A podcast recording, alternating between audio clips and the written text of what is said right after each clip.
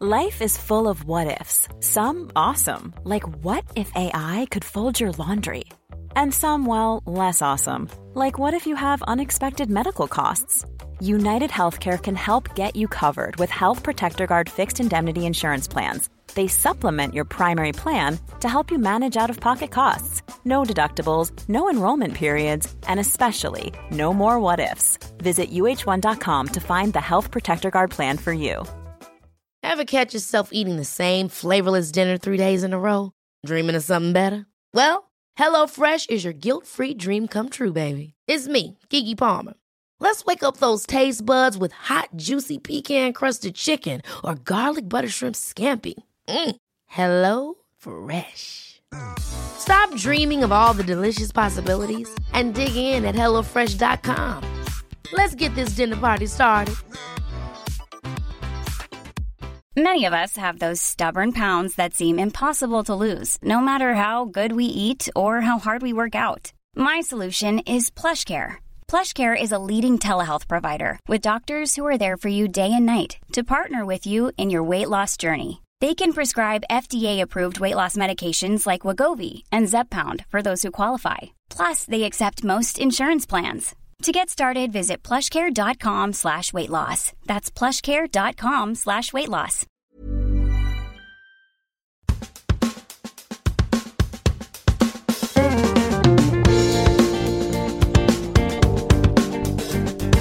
Welcome back to Brookomode for episode 13. I'm joined by Gen Hart. Thanks for coming on. Thanks for having me. I'm really excited. It's a pretty epic setup we have here. So Yeah, me too. And yeah, it's great to have a girl on the potty finally. So before we get into all the rowing stuff, I've got a little icebreaker question. And this one, I don't know if I'm hoping you didn't read it on my screen. no, I haven't read it yet. Okay. How much Bannister Downs milk do you drink? Um, yeah, I'm not gonna lie. I wasn't so much of a Bannister Downs convert until I've um been to Johnson's Farm recently and got pretty addicted. Um, so I mean, a lot when it's there. To be honest, Yeah. it's it's pretty much like liquid gold. Did they supply any to WAIS or any of the events or anything like that? Yeah, they actually supplied um, nationals. They basically like sponsored nationals because they're partnered with um, Rowing Australia now. So that's pretty epic. There was like a massive Bannister Downs truck at nationals, just like handing out free milk, and I was like, oh my god, Yeah, so, So good. good. They used to always bring so much to our regattas. so good. So, I don't know too much about you. So, and the audience might not know too much. So let's get. I want to know a bit more about where you went to school and sort of like family life for you. Yeah. Um. So, I guess relevantly, um, my parents kind of split up in like 2016. Um. So I've mainly been living with my mum since then. Um. But I'm still, and my brother lives at my dad's house. Um. But still, like, pretty good. I go and see my brother all the time. He's my best friend, sort of thing. So that was kind of in like year eight. Um. I went to St Hilda's and I had like an academic scholarship there, and um, I kind of like the benefactor, so the person who like sponsored my scholarship, I met with her and instead of talking about anything to do with like academics, she just decided to mention rowing like 10 times in the conversation in like half an hour. And so I was like, oh my God, like, guess I better give this lady a go. She is paying for my extremely expensive school fees after all. Um, and so I guess that's kind of how I started rowing. Um, that was in year 10 and kind of have been doing that since then. Pretty chatty person apart from that. Lots of different interests. I like to do vlogs. I like to run, um, go hiking.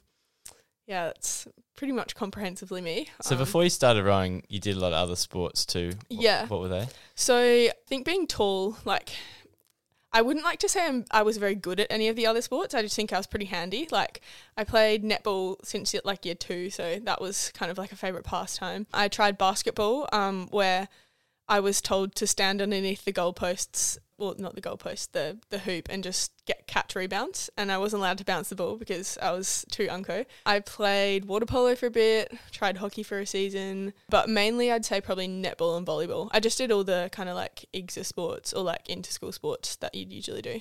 So what was one of the most appealing aspects of rowing? I mean, physically. Yeah, that's a great question. I actually never wanted to try rowing. To me, it kind of like I don't know, I think a lot of people will um, relate to this who know what rowing's about, but kind of like all the crazy people do rowing. Um, And so I was like, oh my God, no, like I'm not getting up at 5 a.m.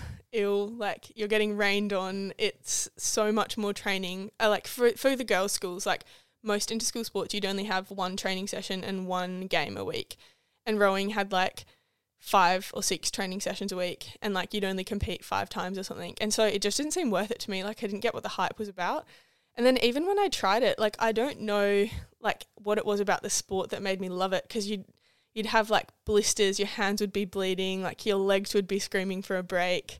There was just so much pain involved. But I think the the thing that attracted me to it was the community. Um, and the fact that I guess it introduced me to a lot of people that weren't in my friend group at school. And I think it's kind of like the common values of like of hard work and you just have this kind of like shared thing that no one else understands and no one else knows about. Like it was it was pretty special and it gave me a break from everything else. Yeah, nah, hundred percent agree. I I think you hit the hammer on. The, I, I can't say that saying, but but yeah, I think it's so true having that like shared experience and sort of no one else gets it, do they? Yeah, a hundred percent. That's like a massive thing. It's just like honestly, no one else gets it, and like it's so hard to understand from the outside, like why you'd want to do it. But it's honestly like for me, it's the it's the process and the community, like the everyday sort of thing of getting to push yourself to your limit, getting to challenge yourself, and the feeling of already like getting off the water at seven or seven thirty and having done like two whole hours of exercise and seen the sunrise and shared the laughs and shared the tears. Like it's pretty cool. yeah. I get. So you guys had what days did you train on when you were at St Hilda's? Oh, that's a great question. Probably couldn't tell you. I mean, I think we had like four mornings and like two afternoons. We didn't do any weights. It was more just like we'd have like a fit, a, an afternoon fitness session, an afternoon erg session, and then like four on water sessions in the morning. I think. Did you have like the double session? So like morning. Nah, you won't find any of those at Exile. um. Oh, sorry. As in like double in a day. Yeah, so like Oh, morning session on the I think in water year and 11 then like an yeah. session afternoon. In like year 11 and 12, I think we ended up having one of those a week. But like to, to be honest, I'm pretty sure they abolished that because towards the end of the season, like everyone would just like you just hear the most incredible excuses when it came to the afternoon session. I think there's a slightly different culture surrounding girls rowing um, than than the PSA rowing. I mean, it's similar enough, but yeah, we we tried to just do one of one session a day. So, how do you think before you went into rowing? Do you think you sort of had the mindset that was suitable for it, like that sort of very determined mindset that was like, or do you think rowing has sort of helped bring those strengths out in you? No, I th- I think it was pretty intrinsic. Like I'm a very like very focused driven person. Um like my parents never had to push me to do well at school. I was always like, oh, like look, if I say if I got like 80% in a test, I'm like, what what did I lose the 20% on? And I'd be like I'd be like driving myself to do better next time. Um, I'd always need to feel really prepared. Um, in any sport that I did, I guess no matter how good it, I was at it, like I'd have that really competitive drive. So I think that's also what made me good at rowing. Like I sort of have this thing where whatever I commit to and whatever I care about, I have to do like to the best of my ability really, really well.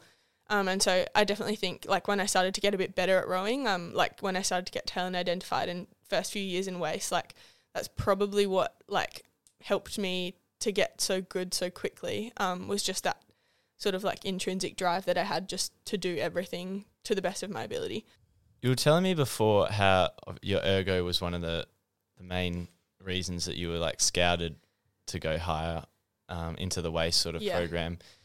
I guess my question here is like when they're so like critical of like the technical side of it, did that affect you at all mentally, or were you because rowing was such a new thing, you did, didn't you were like, oh, I've got so much to learn. Yeah, I think it was probably a case of um, ignorance is bliss. Like I was obviously like as soon as I got into rowing, probably after my first year, I was like, oh, this is like I, I loved it. I signed up for another year, and I I'd like look at the girls who were doing pathways and the girls who were doing Oz team stuff or state team stuff, and I was like, oh my god, I'd kind of like worship them, and I'd just be like doing research on it and everything. Um, so like I was scouted for my erg, but I guess it didn't really like I'd only been rowing for kind of like a year and a half, like at this time. So I was still frequently catching crabs, like opening up early, kind of like rowing quite barbarically. Um, so, I mean, I was pretty determined to fix what I could, but like it didn't, it didn't really affect me too much.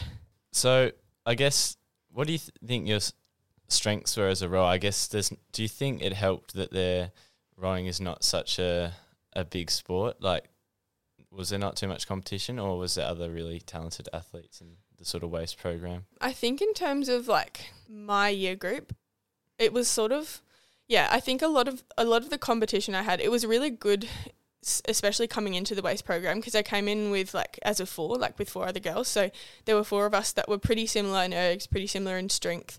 We were all doing the same training. So it was it was really good to be in a competitive environment because prior to that, like in the school program, there wasn't really anyone like close to me at all that I could compare off of, um, especially kind of like erg wise. So that was really epic. Like I, I loved the WAIS environment and I still love it for like how we all push each other and bring each other up and work off each other.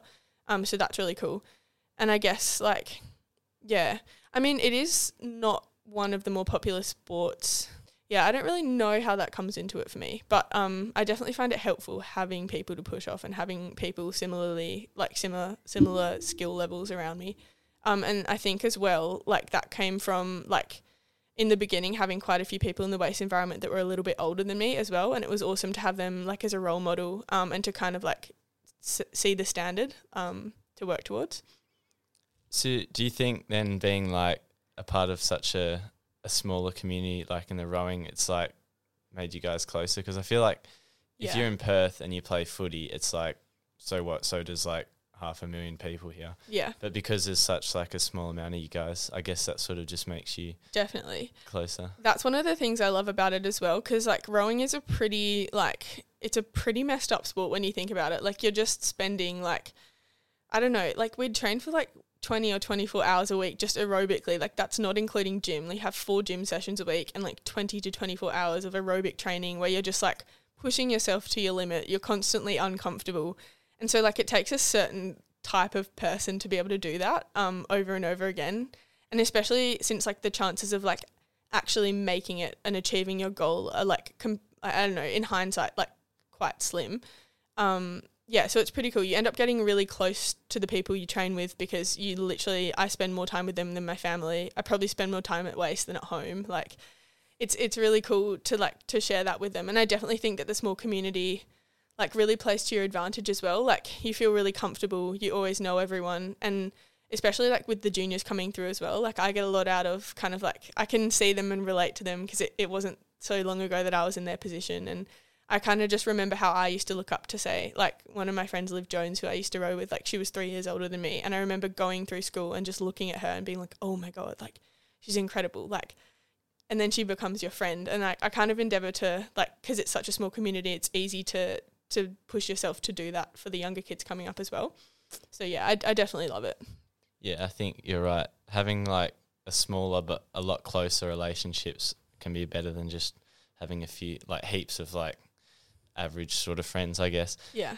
So, one thing I wanted to ask was obviously you played the other sports, but most of them don't test you mentally and physically like rowing. Mm. And I know you said you were determined, but nothing really prepares you yeah. for rowing. So that, that's this is it. Probably helps that I've done rowing because I feel like not many people would be able to Mm. um, relate to this experience because you can play many sports. Um, and you like, for example, footy. Like you're tired, you can just stop running in a Mm. boat when you're rowing, and there's f- 800 meters left in the race.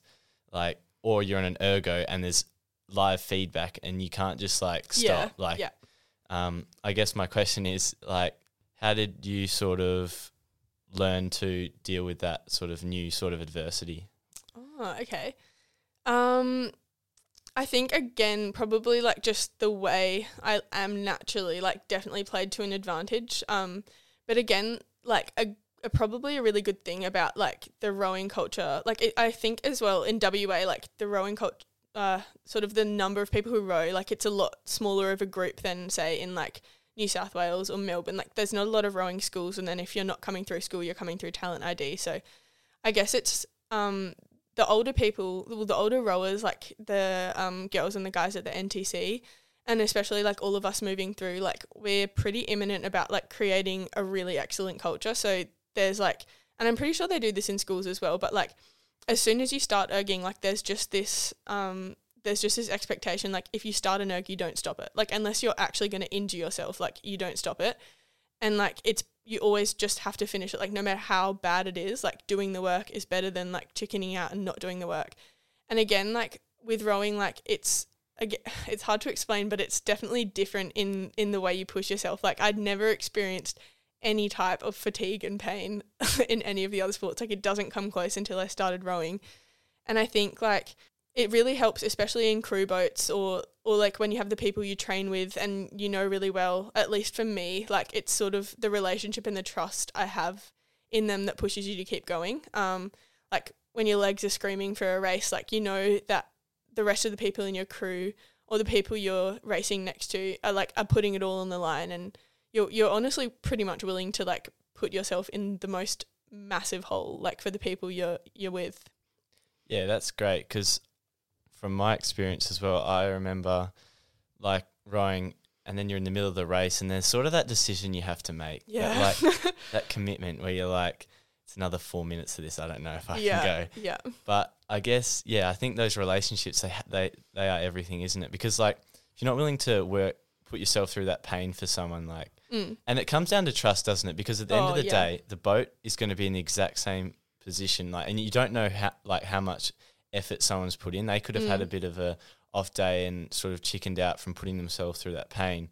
But then it comes down to trust. You're trusting everyone else to put Yeah. themselves in that hole, digging themselves that hole so that the boat can be as fast as possible. Yeah, and especially like when you're in that position, like seeing someone, like if someone's complaining about how tired they are, or if someone's moaning and groaning about the race, like that kind of makes you feel pretty unsettled and it, it makes you lose a lot of faith in like the ability that your crew has. So I think as well, like if rowing's taught me nothing else, it's like it's made me really aware of like the way I conduct myself and when it is and isn't appropriate to like to be really honest about how I'm feeling. Because I mean, if you have a race coming up, like who's it going to help to be like complaining about how you how sore your legs are? Like it's almost as if you you really need to sort of be the person that you want to be that you want to see in your crew. Like who who do you want to be rowing with? Like what sort of person do you want to be? And you you need to think about how your actions and sort of how your body language is like is sort of going to be taken by everyone else. There's, there's a famous saying,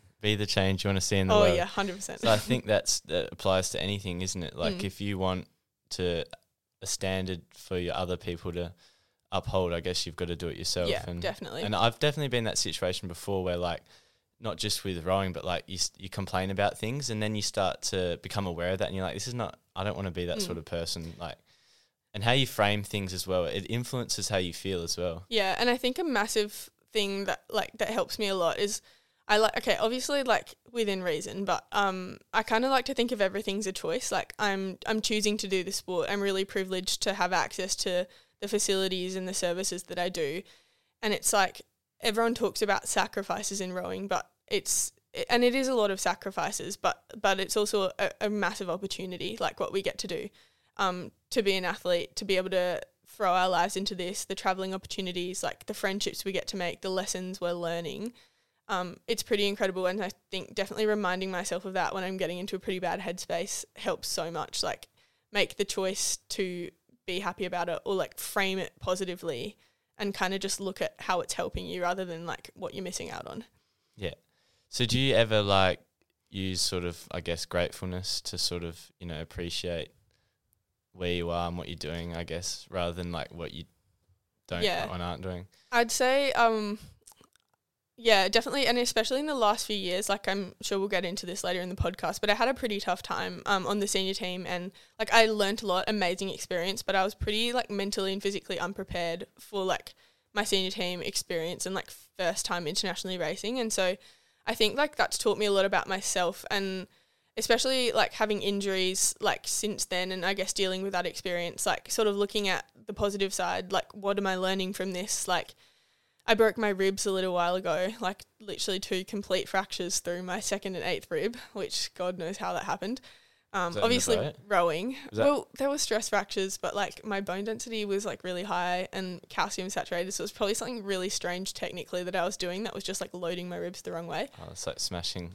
like at the finish. yeah, I don't know. I think it wasn't like from smashing. It was like stress fractures, so it kind of like happened over a long period of time. But um, I think it's just like swapping from sweeping to sculling quite abruptly, and just doing all my training in a scull rather than a sleep sweep. Like my body just wasn't used to being loaded in that way.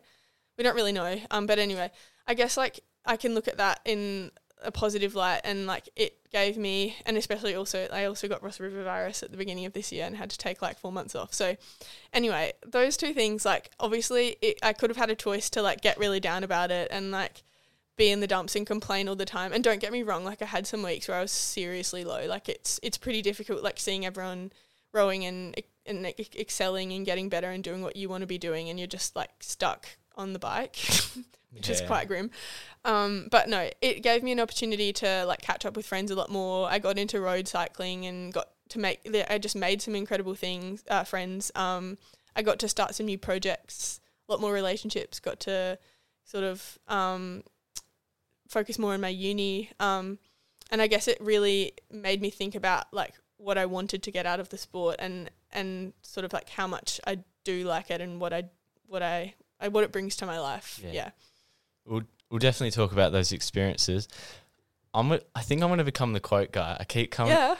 I, I keep having these quotes come to my head. I think Yeah. it's because I'm reading a few books about it. But I put, put in my last article I wrote. It's like I think it's relevant to what you just said. Mm. Like with setbacks and, and I guess like when you think you're in a dark place and you think you've been buried, you've actually been planted. Mm, yeah. So I think like you said, like sometimes when you have a setback and then something positive, some other opportunity comes with it. Like you said, the road cycling came from that, Yeah. and then you realize, okay, this actually can help me train as well. So Yeah, definitely.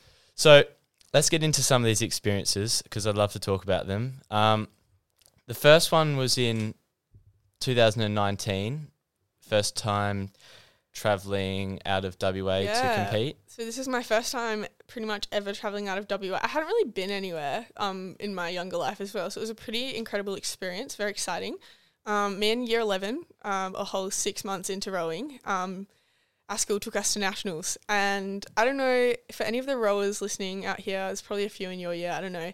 But um, there was basically this meme going around about um, about a school crew that um, sort of like ruined the whole regatta with gastro or like basically we were going to compete and something in the food that we ate, I don't know what happened, but basically our entire squad got taken down by gastro and we didn't get to do a single race in the whole regatta. And we'd like paid all this money to come over to nationals like trained so hard for it.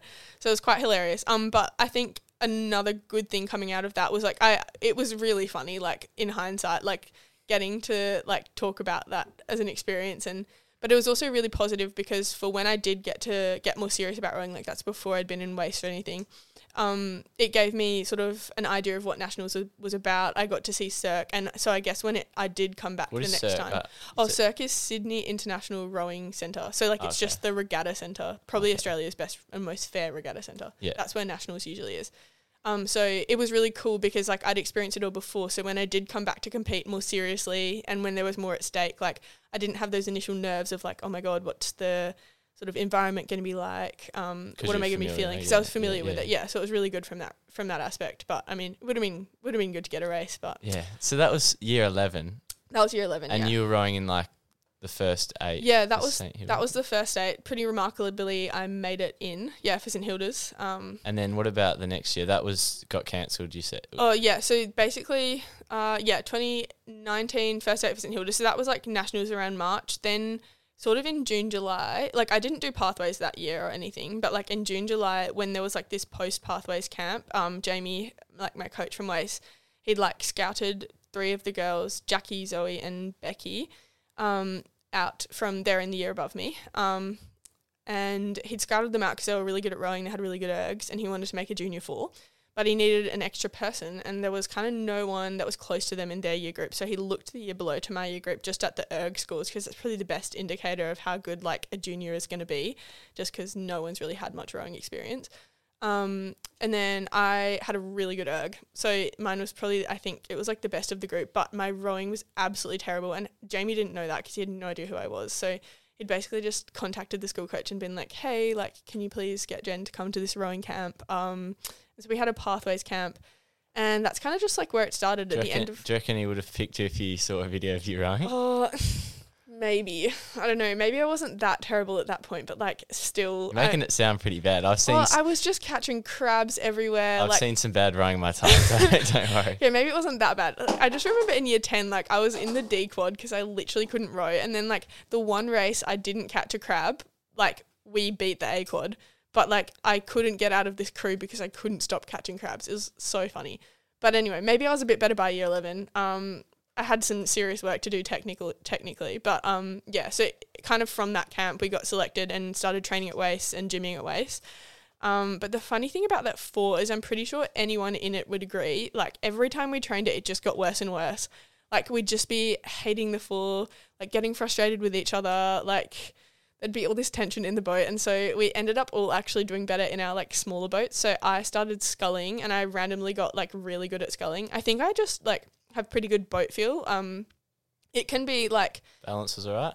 um, yeah, my balance was surprisingly all right. I was pretty light as well, so I was kind of just like doing whatever I was like in the I love recovery. sculling, eh? Yeah, I've done it a few times. it was so peaceful, and I just like loved the fact that um, and I still do like any change that happens or like everything is down to you. So, I mean, if you're going fast, it's because of you. If you're not going fast, it's because of you. Like you know exactly how hard you're pushing and you're the only one who has to you have to rely on and so that can be really tricky in hard training sessions when you're all alone but That's, yeah, that's Johnson told me when they did a session. It was like they were doing these fifteen hundred meter pieces Oh my God, yeah. And it was, do you guys do the same thing? yeah It's like, and they were right like in the sculls next to each other. That would be Yeah. unbelievable. It's pretty epic. So like the it depends what mood you're in. So like 1500s every Tuesday morning there's 1500s. So you'll have like between like if you're younger or like it's a light week you might have 8 up to like 12 1500 repeats and they have all have race starts and then it's just like as hard as you can push like capped rate pieces. And so in a scull, like it's really it's really cool when you're like exactly in line with everyone else and if you want to make a move, like you can you know exactly how you can make that change. Like it's all up to you. But then again, like when you're having a bad day, or it would it would be so good to have someone else in the boat to push for because like when it's just down to you, it can be really Yeah. hard to find that motivation time and time and time again. So it can be pretty good to do a crew boat sometimes. Yeah. But yeah, anyway, I ended up sculling um, in that like first year. All the other girls chuck, got chucked into pairs, and um, I was actually getting like pretty quick in this scull. So we were pretty much supposed to go like would have made the like under 19 Australian team. Um, but basically nationals and trials got cancelled that year, like three days before we left, which was super annoying. And then they were kind of still going to do trials, but then they didn't. Um, but anyway, we were going to, we would have gone to compete in Lake Bled in Slovenia, which is so cool. Was, we were really devastated when that didn't happen. But anyway, um, kind of kept training through COVID, um, with an erg in my garage. That was a real highlight. Um, no, I was still doing online school at that point as well. It sums so up rowing though, doesn't it? Pretty much, yeah. it was that really tested my intrinsic motivation, but I think that's the point as well that I that I noticed like how much I love the sport because it kind of wasn't even a question in my mind whether or not I was going to keep training. Like Yeah. it was just like, oh, okay, well, I'll just train from home. Like it kind of sucked because I had to erg for like three months, but whatever. Got into running a bit. That was kind of fun. Um, yeah, and then I started rowing in a pair with Liv Jones at the end of that year. So she's that girl that I was talking about earlier that I was absolutely frothing over. Like she was a rowing queen. Like she is a stunning human. She'd made the under 23 team as a 19 year old the year before and we were all like frothing over her. And again, this is like the situation WA where like so, so, sorry to interrupt, but to, I guess I only know like a male experience, but in like the Mm. female world of that sort of, I guess you can only speak about the rowing experience. But Yeah. how, how do like the female rowers like get around and support each other? Because I reckon sometimes, in, like, because with the males there's the egos, but I'm not sure about the women's side of it. Um, I think like, I guess it depends who it is. Like, obviously, some people like have a bit of an e. It's not necessarily like yeah, some people have a pretty big ego, but I guess like the whole like culture of rowing like sorts that out for you. Like, if you're strutting around with a massive ego, like acting like you're better than everyone else, like not a lot of people are going to gra- gravitate towards you. Like, I think one of the pretty like attractive qualities in in rowers is like how humble and hardworking you are. Like your results speak for yourself, kind of thing. Um, and so yeah, it's not like Liv had a massive ego or anything. She just like she was just incredible. So like she just was so chill. She'd just like do the work. And yeah, so anyway, we were all just like frothing over her. I think it would be similar to the way like I've heard a lot of from my brother who's like um I think he's like three years younger than you, two years younger than me. Um, he'd just talk about the way like all the boys would like bow down to and worship Johnson, like or Hamish, or um, it's it's Hamish, Hamish, yeah, when I was there, but me Yeah. and Johnson were good mates, so I- guess it wasn't like. yeah. I, I did. you probably don't have that experience, but for the younger kids, like No, when I was younger, yeah, and then like when I was pro- when I started rowing, then there's like the year twelve rowers. Like, yeah, you, you think these guys are like yeah. like kings. Like honestly, they they are they're godly humans. they're just and then one day you end up doing it, and you're like, literally. okay, And it was like the most surreal experience, like having looked up to this like to this person that I was like, oh my god, like I was obsessed with her. And then all of a sudden, like I've worked hard enough over the year, like in the skull, and I've like again, like with my training, I was so serious with it. Like I would never skip an exercise in gym. Like at the gym program, like I would do every single rep to the best of my ability to failure. Like I would be pushing myself every single session. Like I would not go short on Ks. Like um, not to the point where I'd like get injured or I mean, like, yeah, I was probably a bit like obsessive with rowing, but this is again like it's my probably my greatest quality, but also my fatal fatal flaw sometimes. Um, but anyway, I'd push myself really hard, and I get put in a pair with Liv, and I was like, oh my god, like incredible. And so we ended up going pretty fast, like, and that was like one of those boats that like sometimes you'll just get in a boat with someone and it will be terrible, like you'll be flopping all over the place, like your balance is terrible, like you can't row together, catching crabs. That was not like this pair. I've never experienced any combination like this, but it was pretty much just like it set up so well and it was just like so fun and enjoyable to row. And as well, like our dynamics in terms of personality, like she is, you probably can't get as different in personality as like Liv and I. Um, like we've got completely different interests. Like I'm like quite like really driven, like quite uptight. Like I overthink things. Like she's pretty much the opposite, but like it just worked for some reason. Like it was really cool. Um, so yeah, then we pretty much went to nationals together. Um, with some pretty unfavorable weather, considering us. Like I think our average weight for our crew was like 20 kilos less than the other two pairs, um, and it was a raging headwind. Um, so we kind of struggled in that. Um, but we ended up coming third, made under 23 trials, and then made the under 23 four for that year. But it didn't travel, and we just like did this random like kind of competition in South Australia um, against the Olympic boats, which again was like a pretty cool way to like experience, have an under 23 and like Australian team campaign experience, like without maybe as much as at stake as if it was going to be um, overseas or a, a real campaign. Um, and yeah, then that was pretty much the end of that season. Um, what do, I, that was 2021. yeah, that was 2021. And Ah, then yeah, 2022, you had the two two teams. Yes. Um. So then 2022. Um. Again, like I went back to sculling, but like there's always this problem in WA of like there will be because like we don't have that many athletes. Like it's hard to always have a lot of people at the same level at the same time. So um, if you have someone that's good at sweeping, and then they'll obviously need sweeping as like one oar for those people who aren't familiar with rowing. Um, you obviously can't row a boat with one oar by yourself because you'll go in circles. so I'm usually sculling, which is two oars just by myself. Um, but then because I can sweep, like if there's ever a sweeper that needs a pair partner, that's kind of like what I'd get asked to do. So that's what happened with Liv that year. Um, she was sweeping, and then they had to look like three years below her and be like, Gen, can you go on a pair with Liv? And I was like, yes, of course.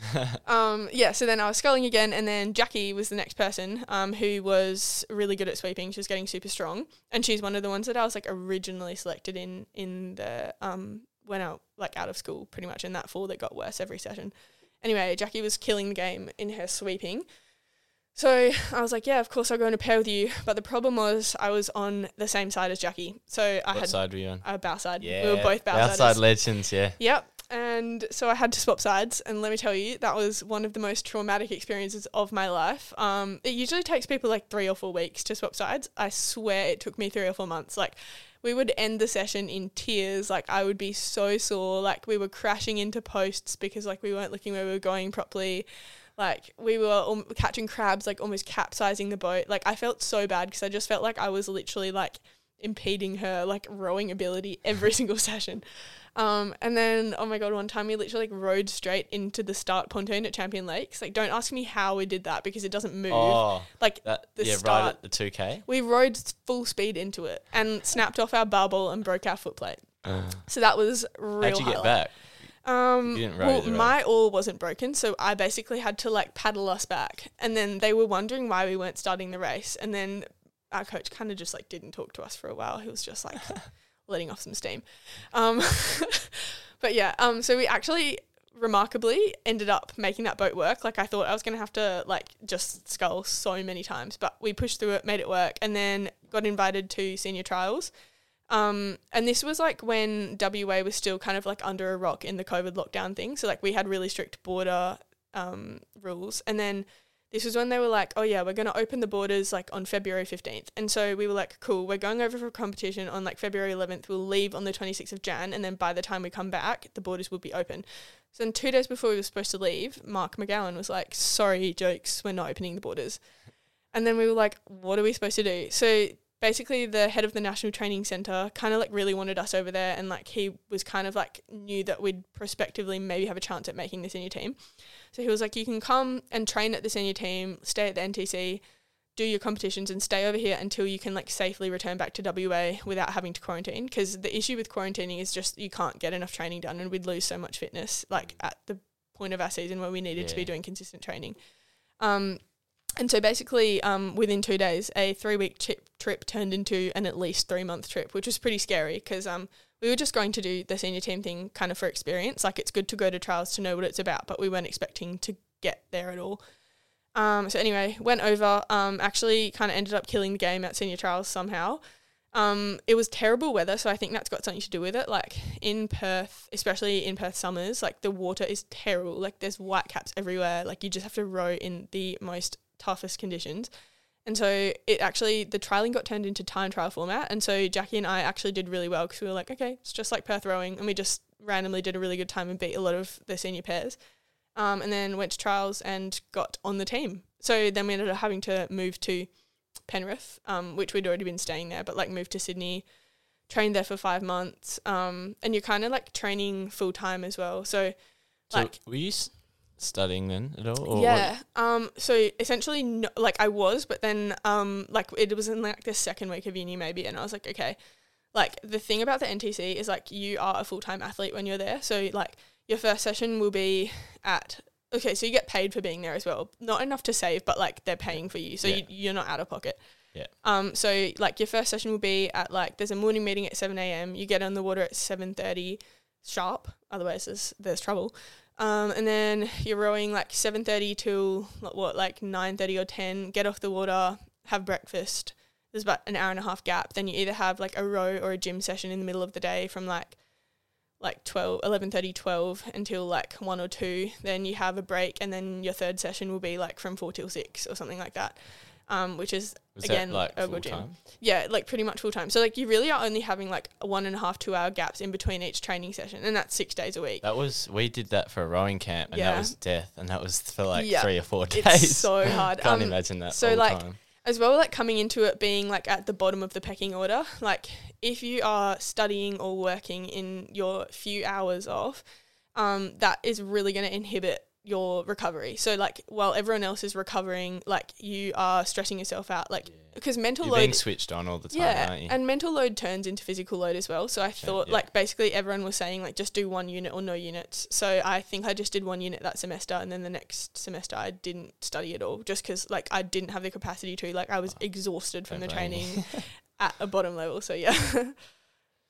Um oh yeah what was i even up to um yeah so that was kind of our life for like five months over there which was epic. Like so you're a professional athlete basically but it was it was really tough um because i think i was saying to you earlier like i a, a lot of the reason like i rely on a lot of things outside of rowing like to kind of to balance myself i suppose um and to kind of like get out of my head. So i have a lot of uni friends um i love running i love going for walks um, I love being by myself sometimes. Um, I have heaps of outside of school friends. Love going to see my grandparents, like spending time with my family. Um, so and I also love working as well. Like I just it just like having lots of outside of rowing communities is like kind of what gets me through. And so I think one of the reasons I struggled so much, um, obviously quite being physically quite underdeveloped compared to the rest of the team as a 19 year old when most people are like 25 to 30. Um, was like the mental side of it. Like I didn't feel like I had an outlet. So everything I knew and everyone around me like was rowing. I didn't have a car, so I couldn't get out of like Penrith. Um, and it's also like kind of not the area you'd want to be like waltzing around in by yourself as well. It's kind of like a the, the equivalent suburb of like Champion Lakes, um, but like probably like fifty minutes to an hour and a half, like away from the city, depending on traffic. Yeah. So yeah, um, I, I really struggled with that, even though it was a, an amazing experience and I learnt so much. Um, and obviously my rowing improved heaps. Then we went to Europe for two months, which was pretty epic. Um, I was like still, I was like at the bottom of the group basically. Like I was really, really, really privileged and incredibly happy just to be there. So um, I was basically, you could consider it as the reserve. So like there's a pair, so like it goes like there's like an order of boats, and I was in the bottom pair basically. Um, but then there were quite a few injuries in the eight, so I'd get to train in the eight, like amazing experience as well. Um, but basically, anytime I competed, like I just felt really like I felt like what was being asked of me, like I just didn't feel like I had the capacity to deliver. So I really struggled with that um, a lot. And again, like reflecting on this now, it's easy to say, but like I kind of didn't know what I was feeling there, and I was just like pretty stressed and uncomfortable a lot of the time. Um, but again, like I'm not trying to like trash bag this experience. Like it was insane. Like learnt so much, um, did so well. But yeah, um, so we got to stay in the European Training Centre, which is like the AIS or the Australian Institute of Sport, but like in Europe. So that's in Varese in Italy. It's like on the river. It's so beautiful, um, amazing. So we stayed there. Like that's like our base, and then you fly out for each competition to a different place in Europe. So competed in the pair in Poland. That was my first international racing experience at senior level. Um, I can't remember what we came, maybe 11th or something in the pair. And then we came back to Varese. Then we went to Henley, which was so cool. Um, that was in the UK. And we rowed a four in Henley. That was one of my favourite races, actually. It was a really, really competitive race. And unfortunately, we did crash into the boom. Um, so Henley doesn't have buoys, it has like wooden booms. So there's literally wooden logs Oh in the water. And it's match racing. So there's only two people racing against each other, separated by wooden logs. so yeah, we ended up accidentally like hitting a wooden log right at the end and losing the race in the last 30 meters, which was super disappointing. But again, like I was so like it was really disappointing to lose, don't get me wrong, but like the the experience of that race, like I took so much away from it. Just like the way we all pushed together and made a change. Like we kind of had come back from behind, which was really cool. Um, and then the risk with going to Henley was that there were so many people in such a small area. Um, COVID. So then Yeah. we went straight to Switzerland, but basically I tested positive for COVID like two days later. Um, and that was quite annoying because that meant I had to miss competing at World Cup three um, in Switzerland. And then basically because the rest of the senior team was going home straight away. Um, and then like Jackie, me, and two other girls had to stay for under 23 world champs. So basically, I had to start training after COVID, like two days after I tested positive. So I was still positive, and then I was doing like 45 minute bikes, like 45 minute run, like let's do three by 10 minute ergs. And I just kept getting worse and worse. And I was just like, I was testing positive for like 12 days or something. So that Did was they not let you recover? well, they couldn't because our heat was in two weeks for under 23 world champs. Yeah. So yeah, there was a there was a plan B, which meant splitting our four into just one pair, and then one girl wouldn't get to race, and obviously I wouldn't get to race because I was sick. But yeah, ended up pulling it together. Um, that was like really tough, like because I just felt like I was gonna let the whole crew down. Like I, I just felt like I didn't have the capacity to even finish the race. Like it was so bad, like the viral fatigue. Um, but yeah, I mean, it, it ended up working in our favour. It was stressful, but we actually somehow ended up pulling off a third medal in the four, which was sick. really cool. So got got a nice shiny bronze medal at home now. Um, but yeah, So that's your Europe experience. That's that's sick. yeah, See, that's like some of your Europe experience so far. I'd love to talk a bit of like the mental side, and then we can always like refer Yeah, back yeah, to yeah. some of the um, you know, some of the experiences you talked about now, because I think for a lot of people out there, especially me, like I get people on the show, but I feel like sometimes I don't ask enough of the the stuff that I really want to know. Yeah. So, I guess let's start with what's your sort of like self talk strategies during like I guess the harder times, or actually I'll say when you're sort of nervous for races. How do Mm. you sort of like talk to yourself to get in the right headspace?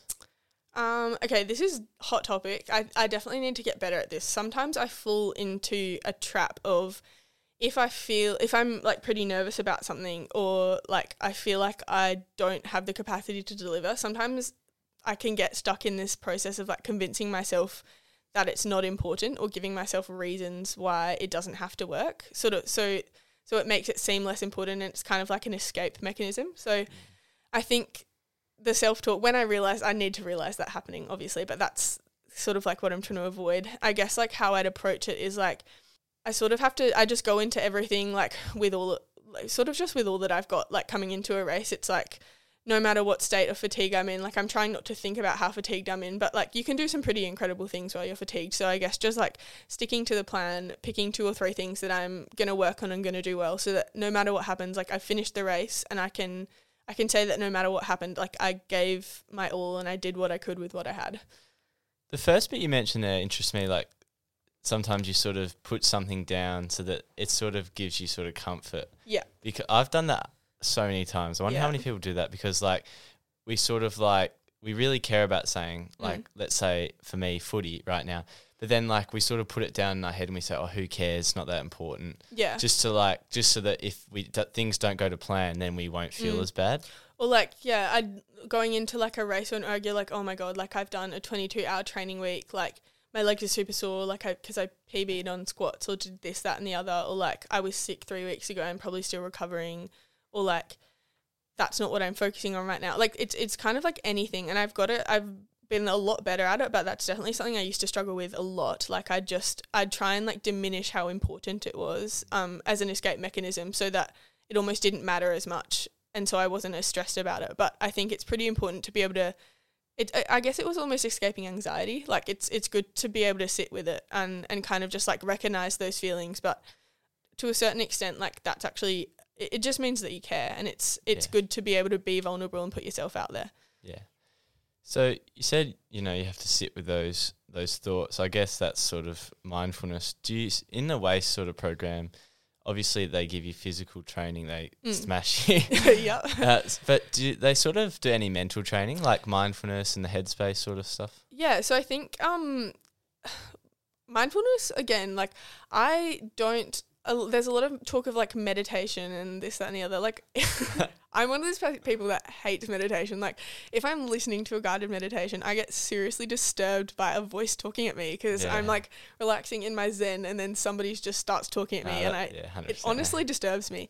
Um, so I think, yeah. So WAIS. Um, if you're a scholarship holder, you get access to um, to basically like free psychology services. Um, Yeah, among a lot of other things, but it's definitely um the responsibility of the athlete and up to you. Like if you really want this, um, it's sort of like it's something that often gets neglected, like the mental side of it. Um, and it can be often really difficult to confront as well because um, it's something that you can't see and it's something that's not talked about as much. But definitely going to the psych like pretty regularly has really really helped me. Um, and then again like in terms of like the mindfulness and managing yourself, like it's really good to work with the psych, even if there's nothing pressing wrong like at that moment. There's always things you can be working on and processes you can be like refining.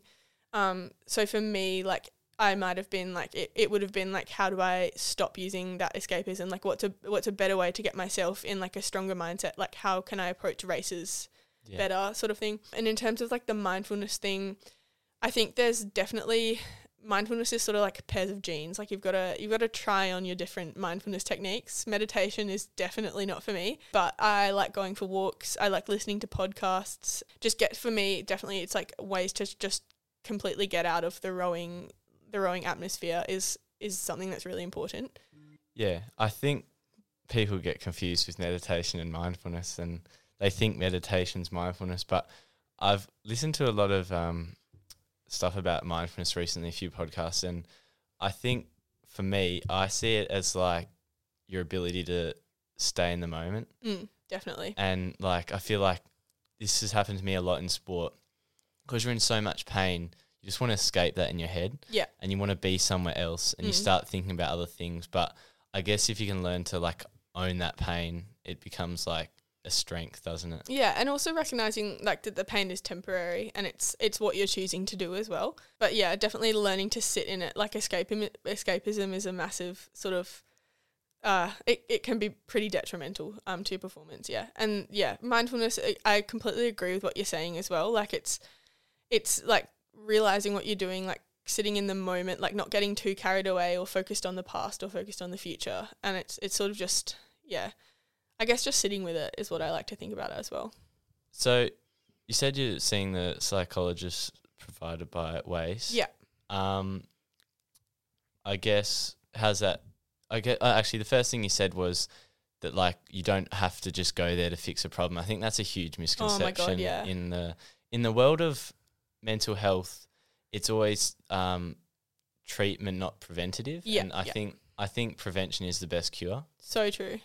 Yeah, and like being able to just fix and like because a, a lot of people don't realize how close they are to breaking down, Mm. and then they and then they just break, and they there's Yeah. all this underlying stuff that they didn't realize, and then I think if people, um, you know, talk to qualified people or talk to not even qualified like friends and family, and if we can all like can learn to become more open, I, I think the whole field that we're talking about will, will be a lot A better. hundred percent. And it's sort of like uh like you could kind of think about it as like even like stretching. I mean like stretching is great to prevent injury. Like why would you not stretch? And it's like the psychologist, like you're you're basically just giving yourself more tools to be Yeah. to be resilient and get through things. Like and a lot of people are like, Oh, I go to a psychologist with no problems and I come out with like problems I didn't even know I had. But it's like it's maybe it, it's good to it's good to address things and it can be it, it can be difficult to like have to think about things that you don't want to or or confront difficult situations or difficult habits to break um especially when you don't think they're affecting you right now. But i mean all it's going to do is kind of like help you in the future.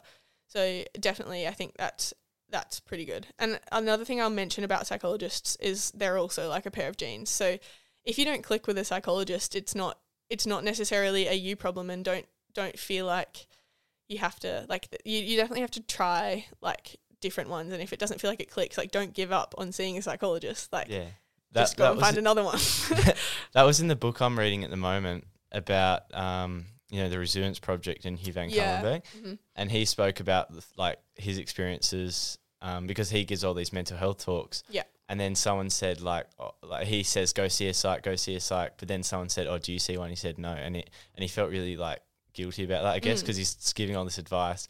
And then he went and saw one, and then the first couple he didn't really click with. Yeah. And then he found through a, f- uh, a friend like a really good one. Mhm. And I guess he also spoke about in the book, which I think is relevant to the whole thing about mental health, is like you said, it's like stretching, I guess, because like it's something we don't practice enough. And if you want to be good at something, you have to practice it. Yeah. And I think with that whole um, empathy sort of field and our ability to be open with other people, it's it's sort of a weakness in our society. Mm. And I think I think our greatest area for improvement will be our ability to practice all these skills that are sort of uh, overlooked, I guess. Yeah, and I think as well, like, uh, so like I think the the topic of mental health and like seeing a psych is still probably a lot more taboo than it should be. I think, but what I'd like to sort of highlight is like, especially in a high performance um sort of environment like WAIS, like everyone is seeing the psych pretty much. Like ninety nine percent of people are seeing a psych.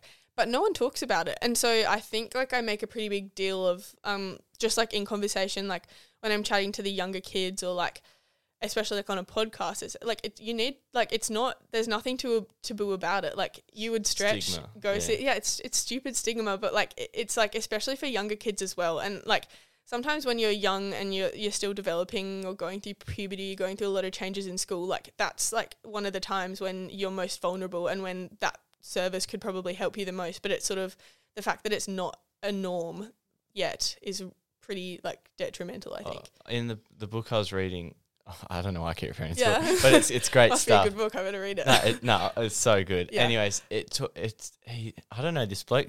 Geez, gone through a few experiences, but this one was talking about this experience this bloke had with um he tried to kill himself, but then they they prov- provided some statistics on it, and geez, it shocked me. Like obviously people Mm. say seven a day, but like it was like saying like two percent of deaths or something were were suicide, and Holy crap! to yeah. me that's huge because like it's preventable Yeah. and and it's just not just that it's tragic Mm. and yeah i guess that sort of you know i read that and it really like shook me yeah. um so yeah if you, you do have anything else to add on to that because Oh, oh, I guess I'll add. Oh shit! I just did have something, and then I was just. we, we can come back to it yeah. so obviously you're a really driven person Mm-hmm. and i've I feel like that's sort of me with sport, but sometimes I become a bit too perfectionist. Mm. And I guess rowing can be that sort of perfectionist Yeah. sport. So, how's your relationship with perfectionism? Um, yeah, I think a l- that's that's a pretty like common quality among rowers, definitely, because I think like diligence with training again is like something that especially in the early stages will get you far. Um, but then in terms of like when you're at quite a high level, like I guess the thing in rowing is like you're always striving for like the perfect stroke or the perfect race, and it's kind of something that you can you're never quite gonna get. Um, and the other thing that I've definitely learned in the last like you always have this idea of like this is what my campaign's going to be like or if I can keep doing these programs or do this that and the other like it's going to be great. And like nothing ever goes to plan. Like literally I went to the to Europe and I had like there I, I got COVID, like I was really homesick. I was struggling so hard. Um there was like sort of like crew dynamics issues like this, that, and the other. I might have had a few injuries and niggles. Like, you are never going to have a perfect season. And then I come back, I'm like, I'm going to train well and have a perfect season. I break two ribs and get Ross River virus. Like, it's just, I had to really learn to let go of the perfectionism. And I think that's definitely something that that's made me a lot happier um, recently. Um, just, just um, sort of like learning to sit with it and and know that like sometimes your best doesn't have to be like doing everything perfectly and yeah getting set on that can be pretty harmful i think 100% agree. And guess what? The, na- I, the last time I mentioned, guess what Yeah. the name of the book's called? You just said it. Let go. Perfect. oh let go yeah yeah Yeah, so good. yeah Um, um.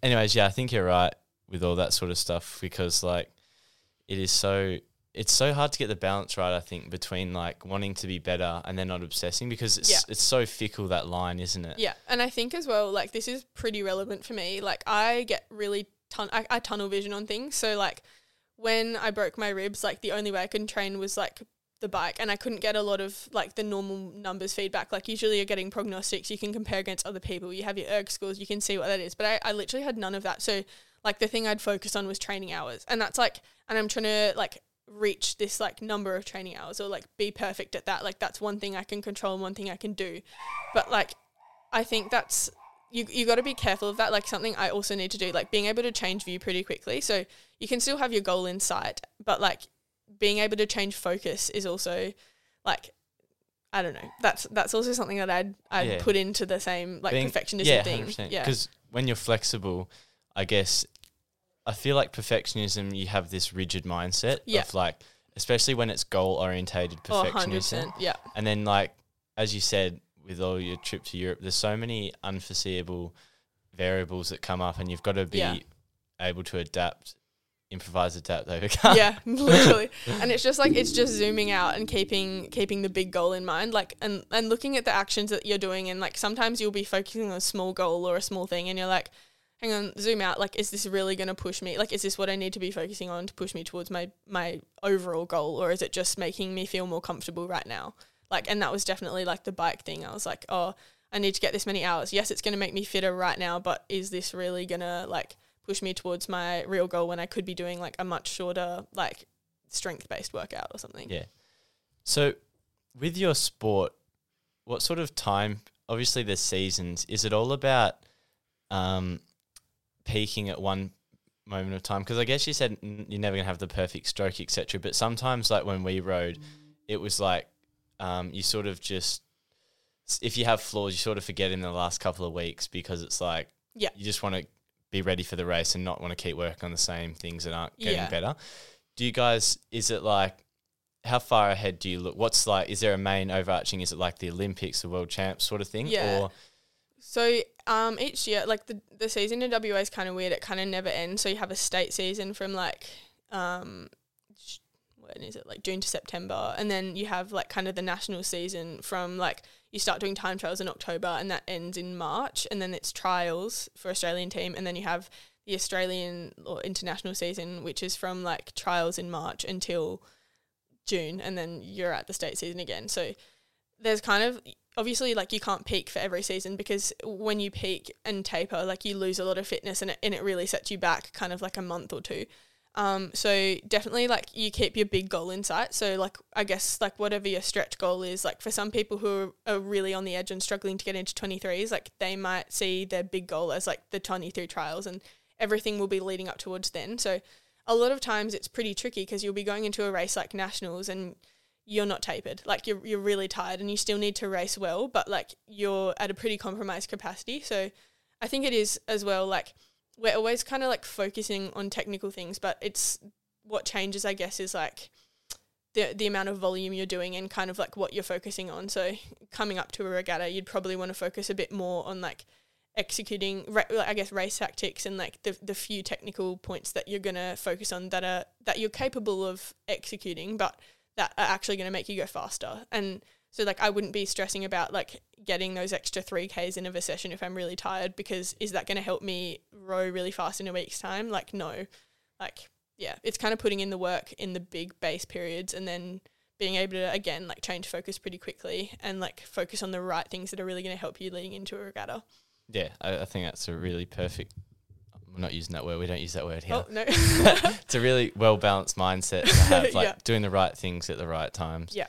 So, I guess just a couple more things. Mm. So, with all your rowing experiences, um, how do you sort of like uh, have applied that to your? Uh, I don't know if you heard the episode of me talk about rowing and like how it, it's sort of like you take values from rowing yeah. and yeah. it's sort of um, what you do like what the actions you do it sort of becomes part of your identity and your Definitely, values yeah. so i feel like w- when i did rowing like i drew all these values from it and it sort of since then it's sort of become part of my identity so i guess my question is like what sort of like what have you been able to bring from rowing to Mm. your identity and then i guess other aspects of life Yeah, I'd 100% agree. Like a lot of um, a lot of people who have ro- like everyone who is in the rowing community, like when you talk to anyone who is kind of like older, who already has their like corporate career, like people like that look for rowers, like look for that on your resume because I think it's pretty widely accepted that like the qualities you have to do to excel in rowing and be good at rowing are really employable qualities. Like you have to be super hardworking, you have to be able to work as a team,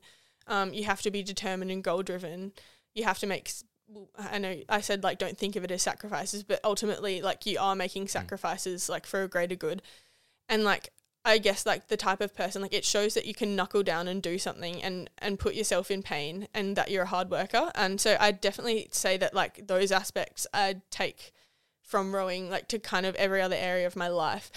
Um, I guess from the rowing culture, I'd I'd also say I've taken a lot. Um, just from seeing the way that um the older athletes, like from the NTC, the like Olympians and kind of like world, the athletes that have competed at world champions, like they come back and they've they're living in the national training center they're professional athletes they're incredible at rowing and they'll come back to their home like environment to perth to train with us like in the off season. And like the care that they show to us um the way that they'll like stop to explain things they have friends and family to see but they'll put aside time to come and rowing cruise with us to come have coffee with us they'll explain things really clearly like show us how to do things and it's kind of like that that I definitely take away and apply to a lot of areas of my life. Like wherever I can, I'm trying to like share my knowledge and experiences because I definitely couldn't have got to where I am today without like without those role models, without that incredible sort of like influence that other people have had on me. And so like I guess any opportunity where I have the capacity to share experiences or share messages or kind of like help people have a better experience than I did or not make maybe the same mistakes as I have um, like I'll definitely do that. So yeah, and another thing that maybe Johnson also noticed. This is probably the only other thing that springs uh, springs to mind. But in our rowing environment, we have a culture of bringing other people up to be better. So Yeah, a, a lot of that yeah yeah, a lot of sports have this like pretty toxic. it's just it's not just sports it's just yeah, especially it's prevalent in australian everywhere. society Yeah, um, poppy syndrome yeah Yeah, but like it's kind of like this thing where like if you're trying to be the best, like you're like finding flaws in people or pushing people down and, and kind of almost like if you think of it of like stepping on people so that you can get higher. But when you bring people up around you and encourage the people and push the people around you to be better in a supportive environment, like you then have to be better than them to be the best. Like, and it raises the standard of everyone. Because like if you're stepping on people, you're lowering the standard. So obviously you're going to be the best, but how good are you?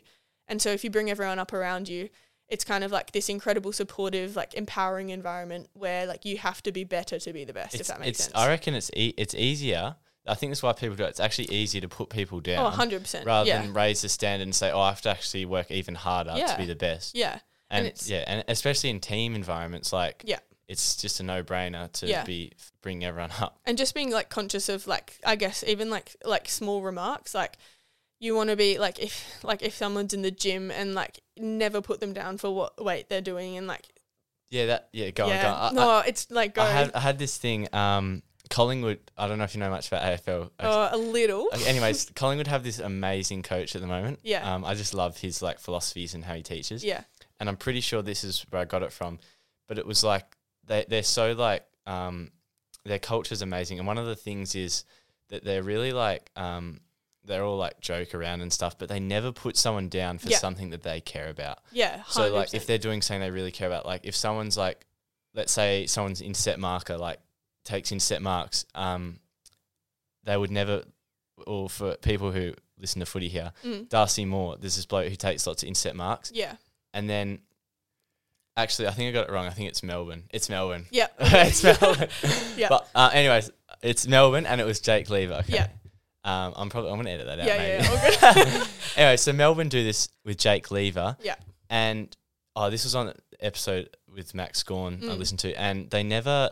So he plays a lot by himself. He plays as the loose man, so he's not playing anyone. yeah But his role is really important to the team, so he intercepts the ball. Yeah. But if if people start putting him in down and say, "Oh, what you do is easy because you're not even playing with anyone," like how's that going to help him? yeah Like, yeah, it's an innocent joke, and yeah, it gets a few laughs. Mm. But is that going to make him better and the team better? And that 100%. and there's so many things like that. They'll never put someone down for saying they care about and what's good for the team. yeah So like, yeah, you or what the, actually the main thing is like for what they care about and what's important to them. Yeah. It's like if you can you could rip him for his shoes or because he doesn't care about fashion. yeah But if someone's big into fashion and like and then you start ripping them, like that's going to negatively affect them. yeah So I think, like you said, it's it's all about respecting the person as an individual. Yeah, and and also like how like it's not creating a good culture as well. If you if you if you're doing things performance related, like no one who cares about the sport is ever going to do something that they think is detrimental to their performance. Like you're never gonna like I don't know. No one intentionally goes out to ruin themselves, if that makes sense. Yeah. Like you can do things that you don't think through, and I think it's okay to call people out for for maybe doing things that they're not thinking through. But like again, like really be careful about how you're doing that, and when you're like especially we see this sort of like a lot in the weight room as well. Like you got to be careful like that. You're always like bringing people up and kind of commending them for the effort that they're putting in and what they are doing, rather than for maybe like how weak they might be. Which everyone again with me, like I've never been particularly good at weights, and everyone's really always like super supportive of like me and my individual progress as well, um, which is really cool. Like I find that really helpful, but I I know that it's not the case for like all the other sports. Yeah, hundred percent. You need that help, especially when it's. But at the end of the day, weights room isn't rowing. So, No, it's so I, not. w- I wouldn't This is stress. true. I wouldn't stress too much, Yeah. too much about it. Yeah. So we've covered heaps of really sick stuff there. Um, one thing I read about you, because there's actually a bit on the internet of you. Well done. Oh god. But you went to speak to these older people. I can't remember the specific thing. Honestly, I can't remember it. Gen Hart can't wipe the small smile off her face after talking about talking to Cambridge Rotarians or something. Is that what it was? Anyways, something like that. anyways, you spoke. I don't even know what you said. I can't remember. But you t- you spoke about how like you were speaking about rowing your experience, but you're quite young still, and you said you almost felt like a bit of an imposter yeah, yeah, speaking like definitely. So, um, again, like kind of what I was saying earlier is like one of my values is like I I get a lot out of it. Like it really fills my cup, like human interaction and and helping people and kind of giving back, being a leader, being a role model. Um, because I guess again, like there were just so many people that have helped me th- in my journey. Like even in my short journey, just getting through school, my teachers, like incredible teachers, and like they were so understanding of my situation and me, and they did everything for me. And like when I started rowing, like the way Liv treated me, like she gave everything to me, and I was just this like random school kid. Like I was still in school, I was three years younger than her, and like just she was so incredible, like incredibly kind and giving. And the NTC girls as well, like they come back, they give up their spare time to get to know and like to make the culture better and interact with these people that are younger than them. So in one sense I absolutely love community engagement. Like I think it's it's so empowering and so incredible, but like when I know that I've only really had like 2 3 years of like sort of like national team level rowing experience and like the people that I'm looking up to have had like 10 years have done so much better than me um I kind of do feel like an imposter sometimes. I'm like um can I really be saying this? Like can I really be like I almost don't feel qualified to talk about it because again like my sure like on paper like what I've done for my age and what I'm doing looks really good but the, th- the things that people don't see like the mental struggles that I had like what I was thinking, like the injuries that I had, like the hiccups, maybe like the arguments or conflicts, like that's kind of like what sticks in my mind about it, like sort of the tough times sometimes. And then when I'm like preaching things, I'm just like, oh my God, like I do kind of feel like an imposter because I know that like I haven't done it. I, I don't know, there were bad parts about it and I haven't done it so well. So I don't know. I, I kind of feel conflicted, but I think it's I think it's more net gain. I guess like Uh, it's more yeah. important to spread the message. I get where you're coming from because, like, for example, with me, like stuff I post, it's like I got a bit upset recently because, like, I start posting things about certain things, Yeah, and then it's like if you then I start struggling with saying that I'm posting about, yeah, and you're like, can I really tell people what to do Yeah. or like give advice and then struggle with the same thing? it's really hard to practice what you preach. Definitely, Exactly. yeah. But I guess if you're being authentic and just, you know, ex- going through your experience, then I guess like t- to me, there's nothing fake about that at Mm. all. And like I get where the imposter syndrome sort of like might that how that can come into your head, especially yeah, especially in in the sports field when you feel like you haven't done much. But I feel like I feel like that's just um, we sort of bring that to ourselves, and I think we've got to Mm. coach ourselves out of that because I feel like you've done you you'd actually be surprised how far you've come. I think like if you heard yourself speak five years ago, oh, definitely, you'd be very proud of what you if you if you're in that room listening to yourself speak. yeah, I'm sure you'd been very proud of what you said, yeah, and you wouldn't, and you would, and you would have looked up to that person, yeah. and you wouldn't have wanted that person to feel like a, fr- a fraud. And there's definitely like a lot to say for like with I guess like we're doing a lot with like empowerment at WAIS at the moment. Like I think there's going to be a lot of things coming. Like it's really difficult for a lot of people to like come on podcast or like or like when I say preach, but just like spread their message or like or what they're passionate about. Because I mean, it does involve like being quite vulnerable at a, at times, and like the general public a lot of the time don't understand what you're doing and, and don't don't get it. But like I think one of the really powerful things about like sharing your message and and talking and normalizing things and just sharing your story is like also like how empowering it is for you. Like you i'm i'm kind of like talking about these things. And like when when like training becomes the everyday like you do like 4 hours of training in a day at rowing like 4 or 5 hours. And like that's just the normal. And if you and, and if you did like 2 hours or like you got injured or you had to stop and you just oh my god like what why am i like this? Like but then in talking to everyone else about it and spreading your message, like you'd be surprised, like you kind of just forget about the everyday. Like, and when your everyday is quite incredible, like it becomes normal. And I think it's good to just take a step back sometimes. And that's what re- I find like community engagement really helps with, like just kind of realizing like you are actually doing a lot of good and like your everyday is incredible. Like, Yeah, and it, and it doesn't just go for sport, it goes for everyone. Like, yeah, got to take a take a minute to step back and realize the good things that you are doing. I guess. Yeah. that's that's where I insert my Ferris Bueller quote. I don't know if you heard that one in that episode. no, Have you seen that? The movie? no, I don't think I have. Oh, it's a classic. But he says like near the start of the movie, he says like, if you don't stu- uh, stop and look around once in a while, you'll miss it. I said it before and I'll say it again. Life moves pretty fast. You don't stop and look around once in a while, you could miss it. Oh, yeah, I've heard the quote, but I haven't seen the movie. Yeah. So, I have a um, my slogan is I don't know if you call it a slogan, but motto, whatever. hmm Yep. It's called embracing the uncertainty. Yeah. So, I haven't asked this to anyone before, so hmm but I do want to ask this to everyone. I guess I want to say it. I was going to do it at the start, then I was like, I'll do it at the end once we've opened up and talked about a few Yeah, things. yeah. But what does embracing the uncertainty look like for you? Yeah. I think this is, it's definitely something that I need to get better at as well. Um, because being kind of like a perfectionist and someone that's pretty, pretty highly driven and pretty obsessive when it gets to things that I care about, um, I think, yeah, it can be pretty, pretty easy to like, to, to strive for control and I think like a lot of the things that I do and a lot of the ways that I act like it's it's trying to control like tr- trying to get control like so I know what people are thinking or like I know that they're predictable or like I know what I'm doing and how things are to and how things are to react and I guess as well like just in learning in the last few years like pretty much like everything's worked out, but everything's also gone wrong. Like so many things have gone wrong, and but the fact that it did work out in the end, and the fact that I'm able to kind of like look look back in hindsight and and see what I've learned from it, like. I guess I can see that like in in sitting with the uncertainty and in just like if you know what's important to you and you know all that you can do to work towards your goal, like there's no point stressing about anything else if that makes sense. Like just sort of like again like we said let go and, em- and embracing the uncertainty in that respect. Like you've got to learn to kind of sit with it because whatever's going to happen like there's going to be something good that comes out of it whether it's like a physical performance or whether it's like a really good learning i guess.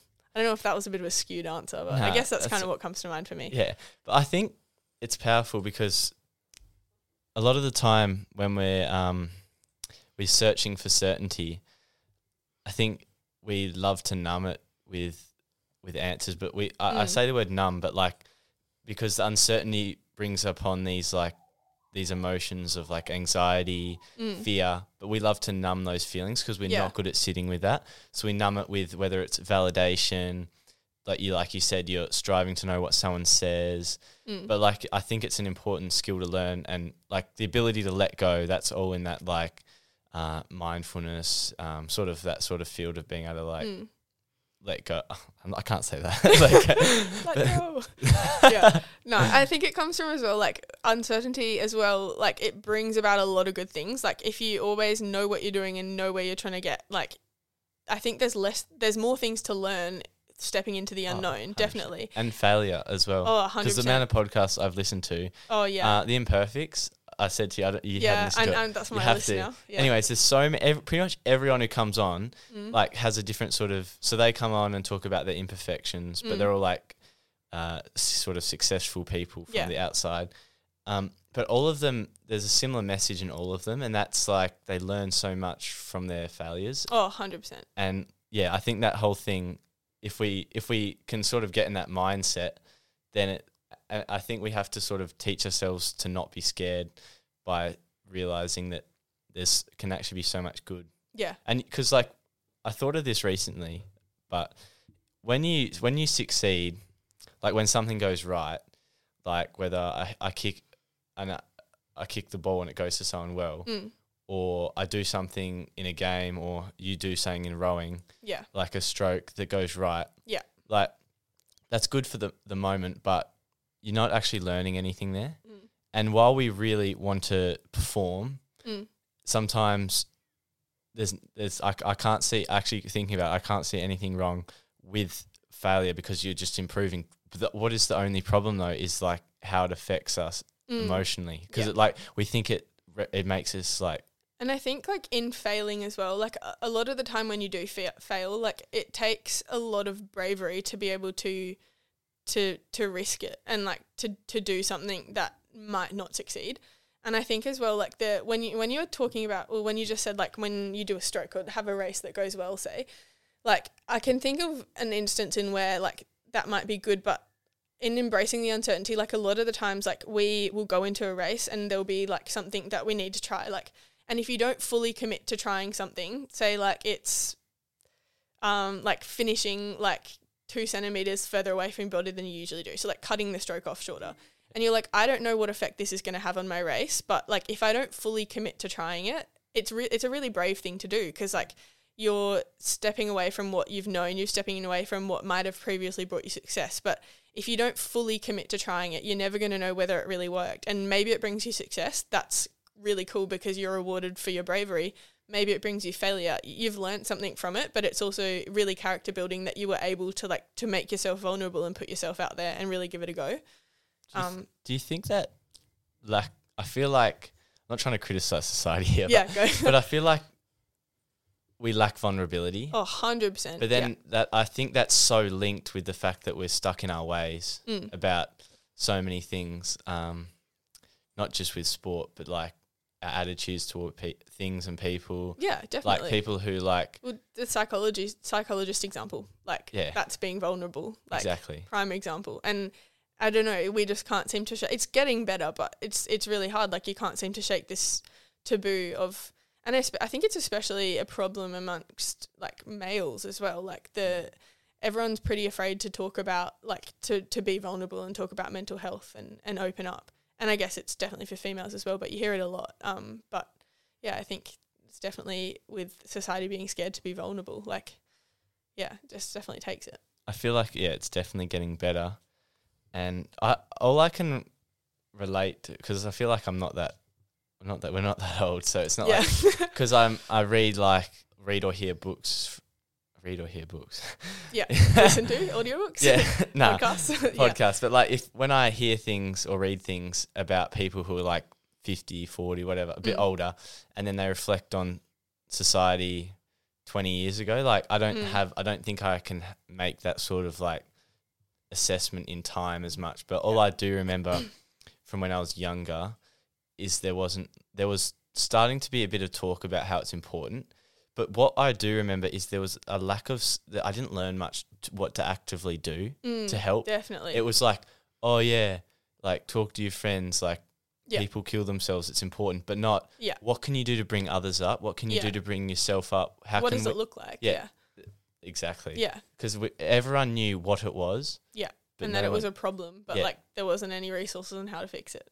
yeah, or yeah, because that's and it was like, oh, if you're gonna do self harm, here's a number, but it's like no one's gonna call. Yeah, I no. always wondered about that as Uh, well. yeah, exactly. Not that I have any experience with it, so like kind of rich of me to speak, but like, what is a number going to do in the moment? Like, are you really going to think, oh, I'm going to, maybe people do, I don't know, but I think they. It, I think it might be good. I think there's quite a few people who do, but I feel like most people are so afraid to be vulnerable and actually Mm. call someone up that if people were better equipped with like simple skills, um, to like bring them, I don't know, just to like deal with it, not like saying like oh get over it, but like be able to open up, talk to other people. I feel Mm. like would be in a much better place, especially starting in like the high school period where that whole like you went to an all girls school, Yeah. and I went to an all boys school, and it can be like um, it can be re- I guess any school, suffocating. yeah, it can, it can be like that. So I guess Yeah.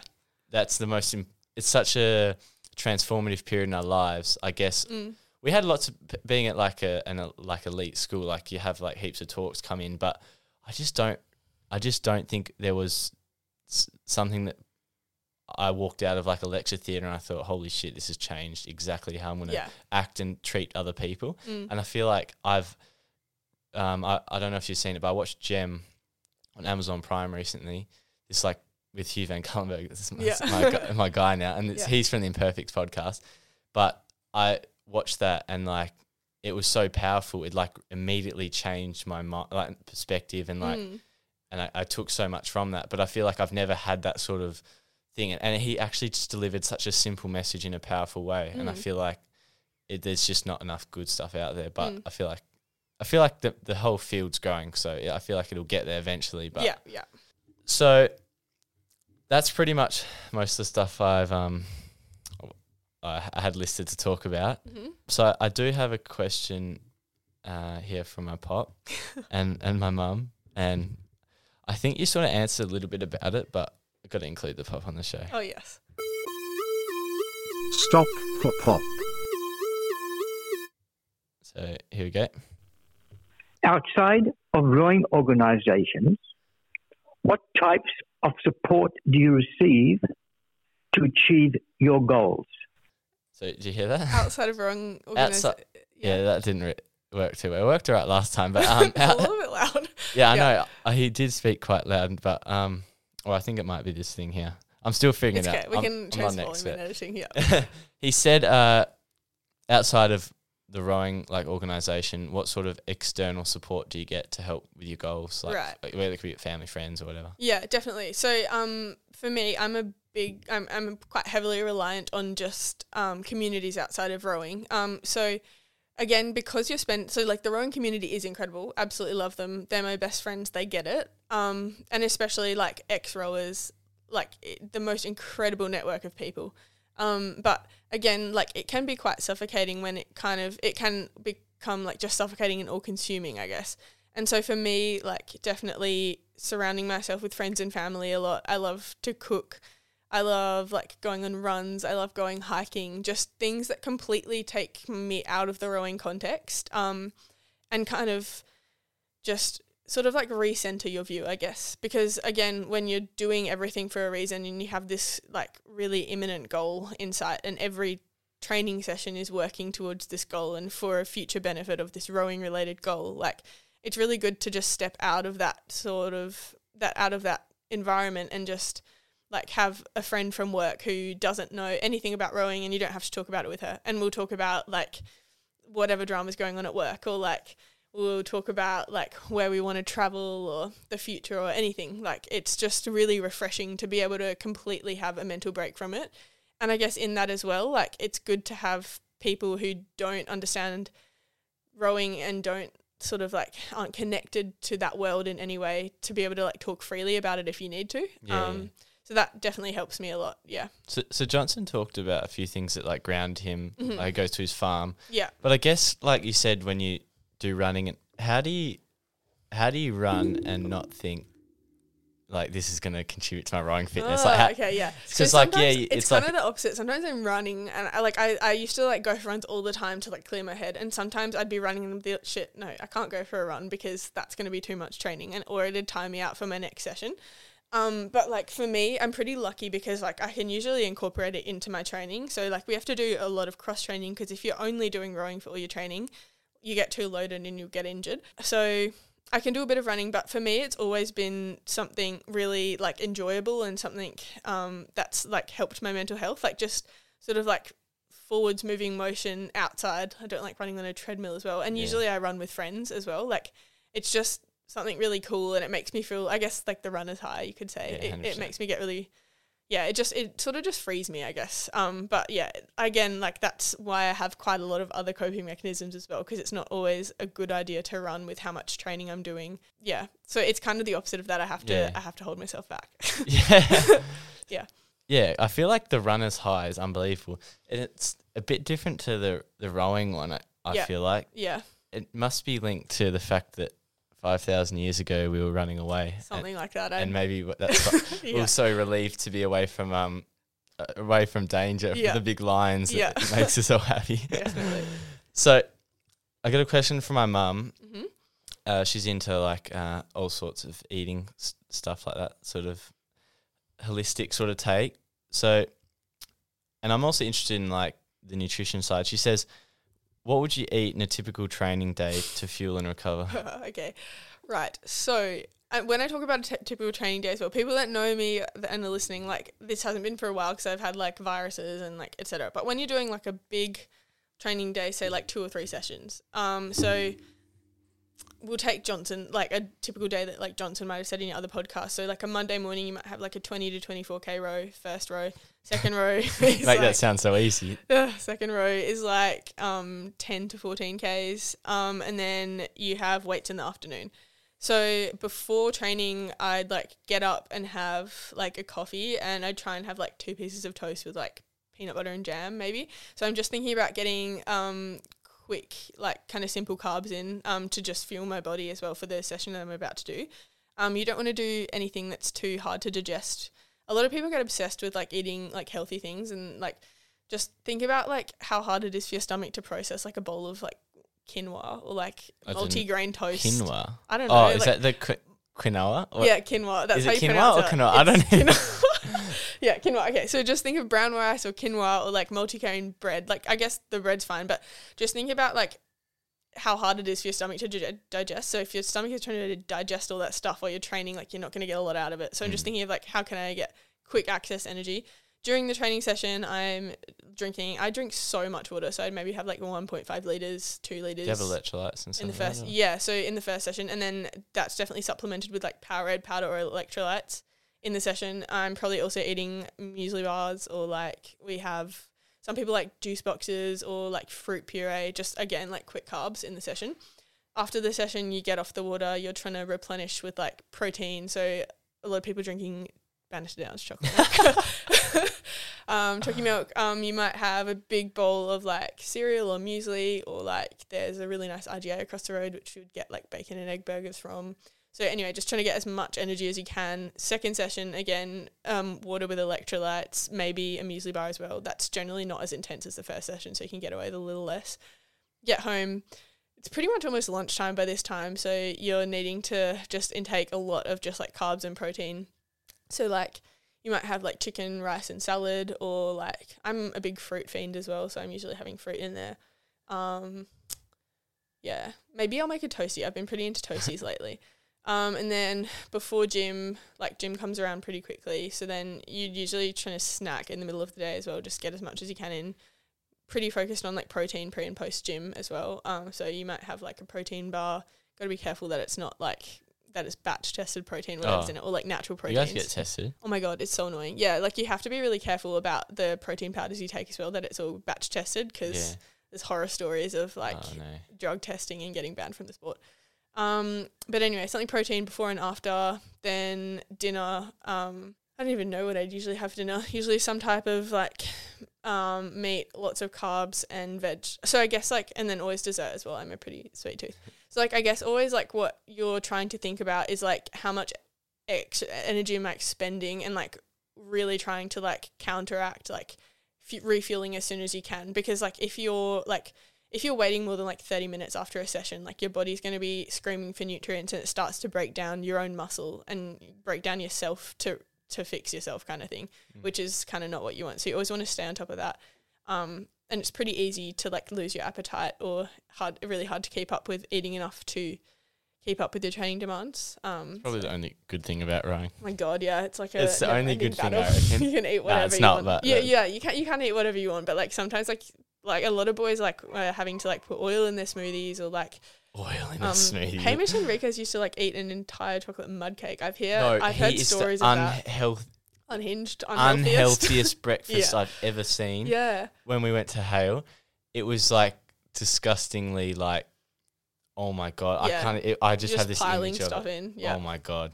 peanut butter's a, help, a helpful one as well. Just chuck that in smoothie, smother it on everything. Like Does anyone do like um any niche sort of diet? Anyone like have a way different way of eating, like in the Mm. standard?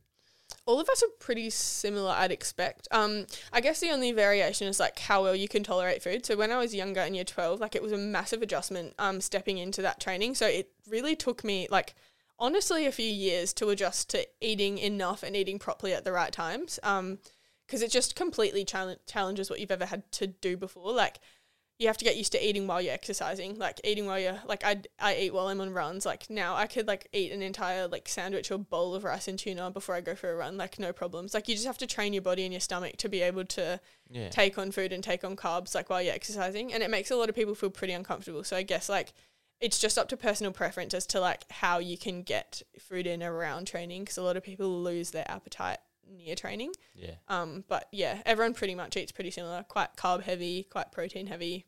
Yeah. No one's too unhealthy, I don't think. When I say unhealthy, just they're getting all the right things Yeah. in. It doesn't really matter what you eat. Yeah. No, I think that you're right. The body can do all sorts of wonders if you get get it used to it. Mm-hmm.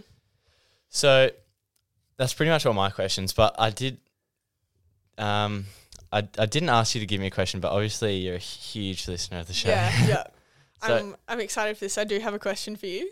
okay, let, let's hear it. So it's a pretty simple question, and I think I've already touched on this earlier. But when I said meditation wasn't my kind of mindfulness, um, I have my own kind of mindfulness. So I've been working at the reception at WAIS for probably like six months or so now, and I get all the athletes and all the staff coming through. And my favorite question, which everyone who knows me is going to absolutely cringe, but I ask everyone, "What was the best part of your day yesterday?" That's it- my question. Is that your question? yeah. It's a good um, it's a good question. And yesterday probably wasn't my best day, which is it's probably Mm. even better to reflect on. It is much better to reflect on when it's not the best day. Definitely, probably the best thing would be I had these the book come. Yeah. I've pretty much I read two hundred pages. Oh in, my god. in like the last 24 hours. I nearly finished it. And also to your left there, I got a 21 day journal on top, Yeah. um, and then a six month. So get the black one on top. And if you open it up other way, um, yeah, that's a 21. Oh, Skip a few pages. epic. We had kind of one of these at, at WAIS. And so keep going. and you'll so that's like day two. I skipped to day two because Yeah. um they they had a similar thing in there, but yeah. they've got heaps of these open ended questions, and Awesome. that says thanks. Someone was saying, but Yeah. I think I I read the and listened to heaps of this stuff on empathy Mm. with Hugh Van Cuylenburg, and actually I don't think it's Cuylenburg. I think I said it wrong one time, but uh, Yeah. it might. But who cares? Someone called Hugh. it's Hugh. Um, UV. anyways, I'm getting into all that sort of stuff. Yeah. and that was easily the best part of my day because like I didn't have a great day, but at the end of the day, when I started doing that, I Mm. felt really like I was happy because it, it was like I know this is like going to help me Yeah. get in a better headspace. Definitely. And that's like that's one of the reasons I love to answer the question. So like uh, sorry, ask the question. Um I think like a lot of people get annoyed with me because like it takes them ages to answer and that's the thing like no one's very like it, it just makes you more mindful like even if you had a terrible day even if nothing great happened like it can be as simple as like did you have a really good meal one time did somebody text you that you made that made you smile like did you see a funny meme like any little good thing like it just makes you focus on something that's made you happy and something good in the day and i think like obviously i have to give my answer back to people um because if they're if they're a good conversationalist they'll Yeah, they'll not ask me Uh, back Not me. no you're pretty good like uh, I forgot to ask. That's What's the best part You've of been your- asking me questions. what was the best part of your Well, day yesterday? Oh, I um, I had probably the best sleep I've had in like two months. It was incredible. I actually went to my mum's house because I really just felt like a hug. Um, and my dad and my brother were being quite standoffish, so went to my mum's house for a hug. But my mum wasn't there, and I fell asleep on the couch. Literally slept for ten hours. Best sleep I've ever had. Another bonus of being Yeah. a, It the the hug probably like would have been the best part of my day. But anyway, um, but yeah, just reflecting on the small things and definitely over the last six months, like I seriously, no joke, like it has improved my well being so much. Just being more mindful and realizing the good in every day. yeah. There's So so much little practice. so much in that and like you said you have to practice it and Mm. there was the stat in the book about it like because i feel like we're so future oriented Yeah. and we don't spend enough time to reflect Yeah. and when we do reflect on what went well Mhm. and what are the good things and we improve our gratefulness like it make we just start subconsciously Yeah. being more aware of the positives And it's literally come to the point now where I have people walk in and they smile at me and they're like, "I've got the best part of my day." Like it's it's so cool that like to start to see the change in other people over time as well. Like you'll be doing something and you'll just realize how good it is or realize how happy it makes you. So yeah, it was a good good answer. thanks i love that anyways that's all i've got but um is there anything else you wanted to add I think that's all from me at the moment. Yeah, it's it's gone on for a while. it really has. been a huge chat, but nah, it's been nah, I've loved it. Um, Praying for you editing this later. nah, it won't, it won't be a hard edit. It'll be good. Anyways, thanks for coming on. Um, uh, loved having you on. It was a great chat, and it's good to get to know you a bit more and get a bit of insight into a female athlete. yeah, thanks for having me. I've really enjoyed it. It's been a great chat. Lots of thinking. thanks for listening, guys, and hope you enjoyed that one. So research, try and find, but you don't know where to go. So many thoughts flood through your mind. You're confused and want to know. Mystery, what is to be? So much more than meets the eye. Listen to me, time is your key. You'll find out by and by. You